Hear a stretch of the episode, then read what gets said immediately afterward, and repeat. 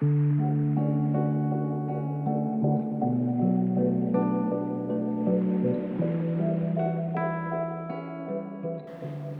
with God พอดแคสต์ใช้เวลาประจำวัน เพื่อการเติบโตและลงลึกในพระเจ้า ประจำวันเสาร์ที่ 12 สิงหาคม 2023 ซีรีส์21 วัน แห่งการสร้างสาวก ผ่านพระธรรมยอน วันที่ 12 เมื่อทุกสิ่งดูไม่สมเหตุสมผล ในพระธรรม ยอนบทที่ 12 ข้อที่1ถึงข้อที่ 8 ก่อนปัสกาหกวัน พระเยซูเสด็จมาถึงหมู่บ้านเบธานี ซึ่งเป็นที่อยู่ของลาซารัส ผู้ที่พระองค์ทรงให้เป็นขึ้นจากตาย พวกเขาจัดงานเลี้ยงพระองค์ มาธา ก็ปรนิบัติอยู่ และลาซารัสก็เป็นคนหนึ่งที่ร่วมรับประทานอาหารกับพระองค์ มารี เอาน้ำมันหอมนารดาบริสุทธิ์ หนักประมาณครึ่งกิโลกรัม ซึ่งมีราคาแพงมาก มาชโรมพระบาทพระเยซู และเอาผมเช็ดพระบาทของพระองค์ เรือนก็หอมฟุ้งไปด้วยกลิ่นน้ำมันนั้น แต่สาวกคนหนึ่งของพระองค์ ชื่อยูดาส อิสคาริโอตคนที่จะทรยศพระองค์ พูดว่าทำไมไม่เอาน้ำมันนั้นไปขาย ได้เงินสักสามร้อยเดนาริอัน แล้วแจกให้กับคนจน เขาพูดอย่างนั้นไม่ใช่เพราะเขาเอาใจใส่คนจน แต่เพราะเขาเป็นหัวขโมย เขาถือกระเป๋าเก็บเงิน และยักยอกเงินที่ใส่ไว้ในนั้นไป พระเยซูตรัสว่า อย่าห้ามนางเลย ให้นางเก็บน้ำมันนี้ไว้ จนถึงวันฝังศพของเรา เพราะว่ามีคนจนอยู่กับพวกท่านเสมอ แต่เราจะไม่อยู่กับท่านเสมอ ในพระธรรมยอห์นบทที่ 12 ที่อ่านวันนี้ เราได้เห็นพระเยซู ในฐานะจอมราชา พระองค์ทรงได้รับการเจิม ด้วยน้ำมันหอมจากมารี และเสด็จเข้าสู่กรุงเยรูซาเล็ม บนหลังลา ผู้คนตะโกนเป่าร้องคำสรรเสริญ ต่างพากันปูถนนด้วยเสื้อคลุมของตน ให้ลานั้นเดิน เป็นสัญญาณถึงความเคารพอย่างยิ่งยวด และประกาศว่า พระเยซูทรงเป็นกษัตริย์ของชนชาติอิสราเอล เหตุการณ์เหล่านี้ล้วนน่าตื่นเต้น พวกสาวกต่างก็ตื้นตัน ในสิ่งที่เกิดขึ้น แต่ขณะเดียวกัน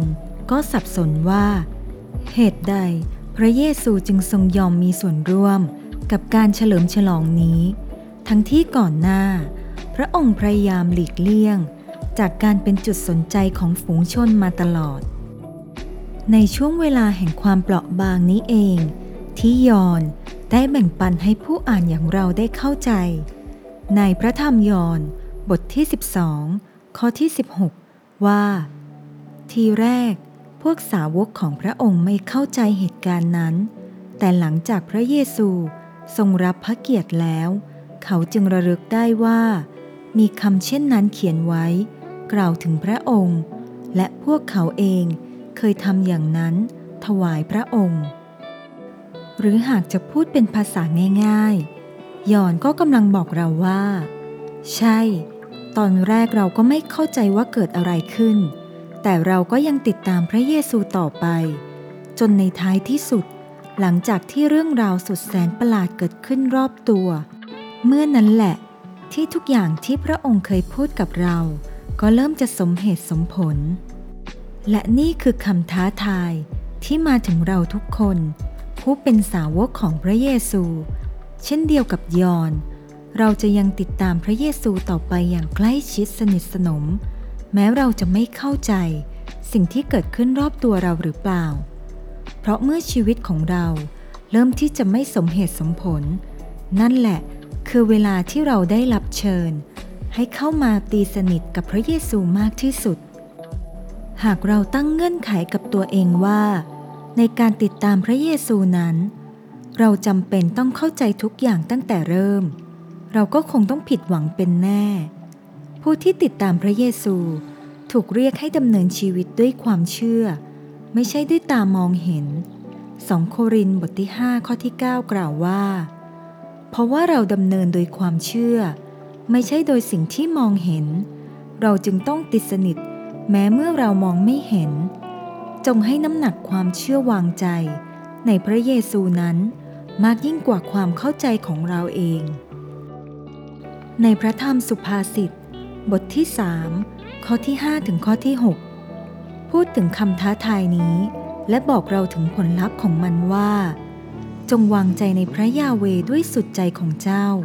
และอย่าพึ่งพาความรอบรู้ของตนเอง จงยอมรับรู้พระองค์ในทุกทางของเจ้า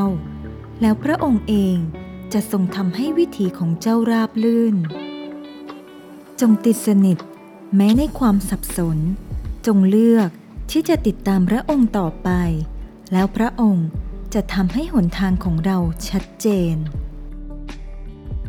คำท้าทายในวันนี้นะคะ ลองจัดเวลาเพื่ออ่านพระธรรมยอห์นบทที่ 12 ในระหว่างวันนี้ และเราจะยังติดตามพระเยซู แม้ทุกสิ่งรอบตัว จะดูไม่สมเหตุสมผลหรือเปล่า อุทิศตัวของเรา ต่อพระเจ้า ด้วยกันในวันนี้ ว่าเราจะเดินติดตามพระองค์ใกล้ชิดเสมอ ไม่ว่าจะเกิดอะไรขึ้น ให้เราอธิษฐานด้วยกันนะคะ พระเจ้าที่รัก เราสรรเสริญพระองค์ ผู้ทรงยิ่งใหญ่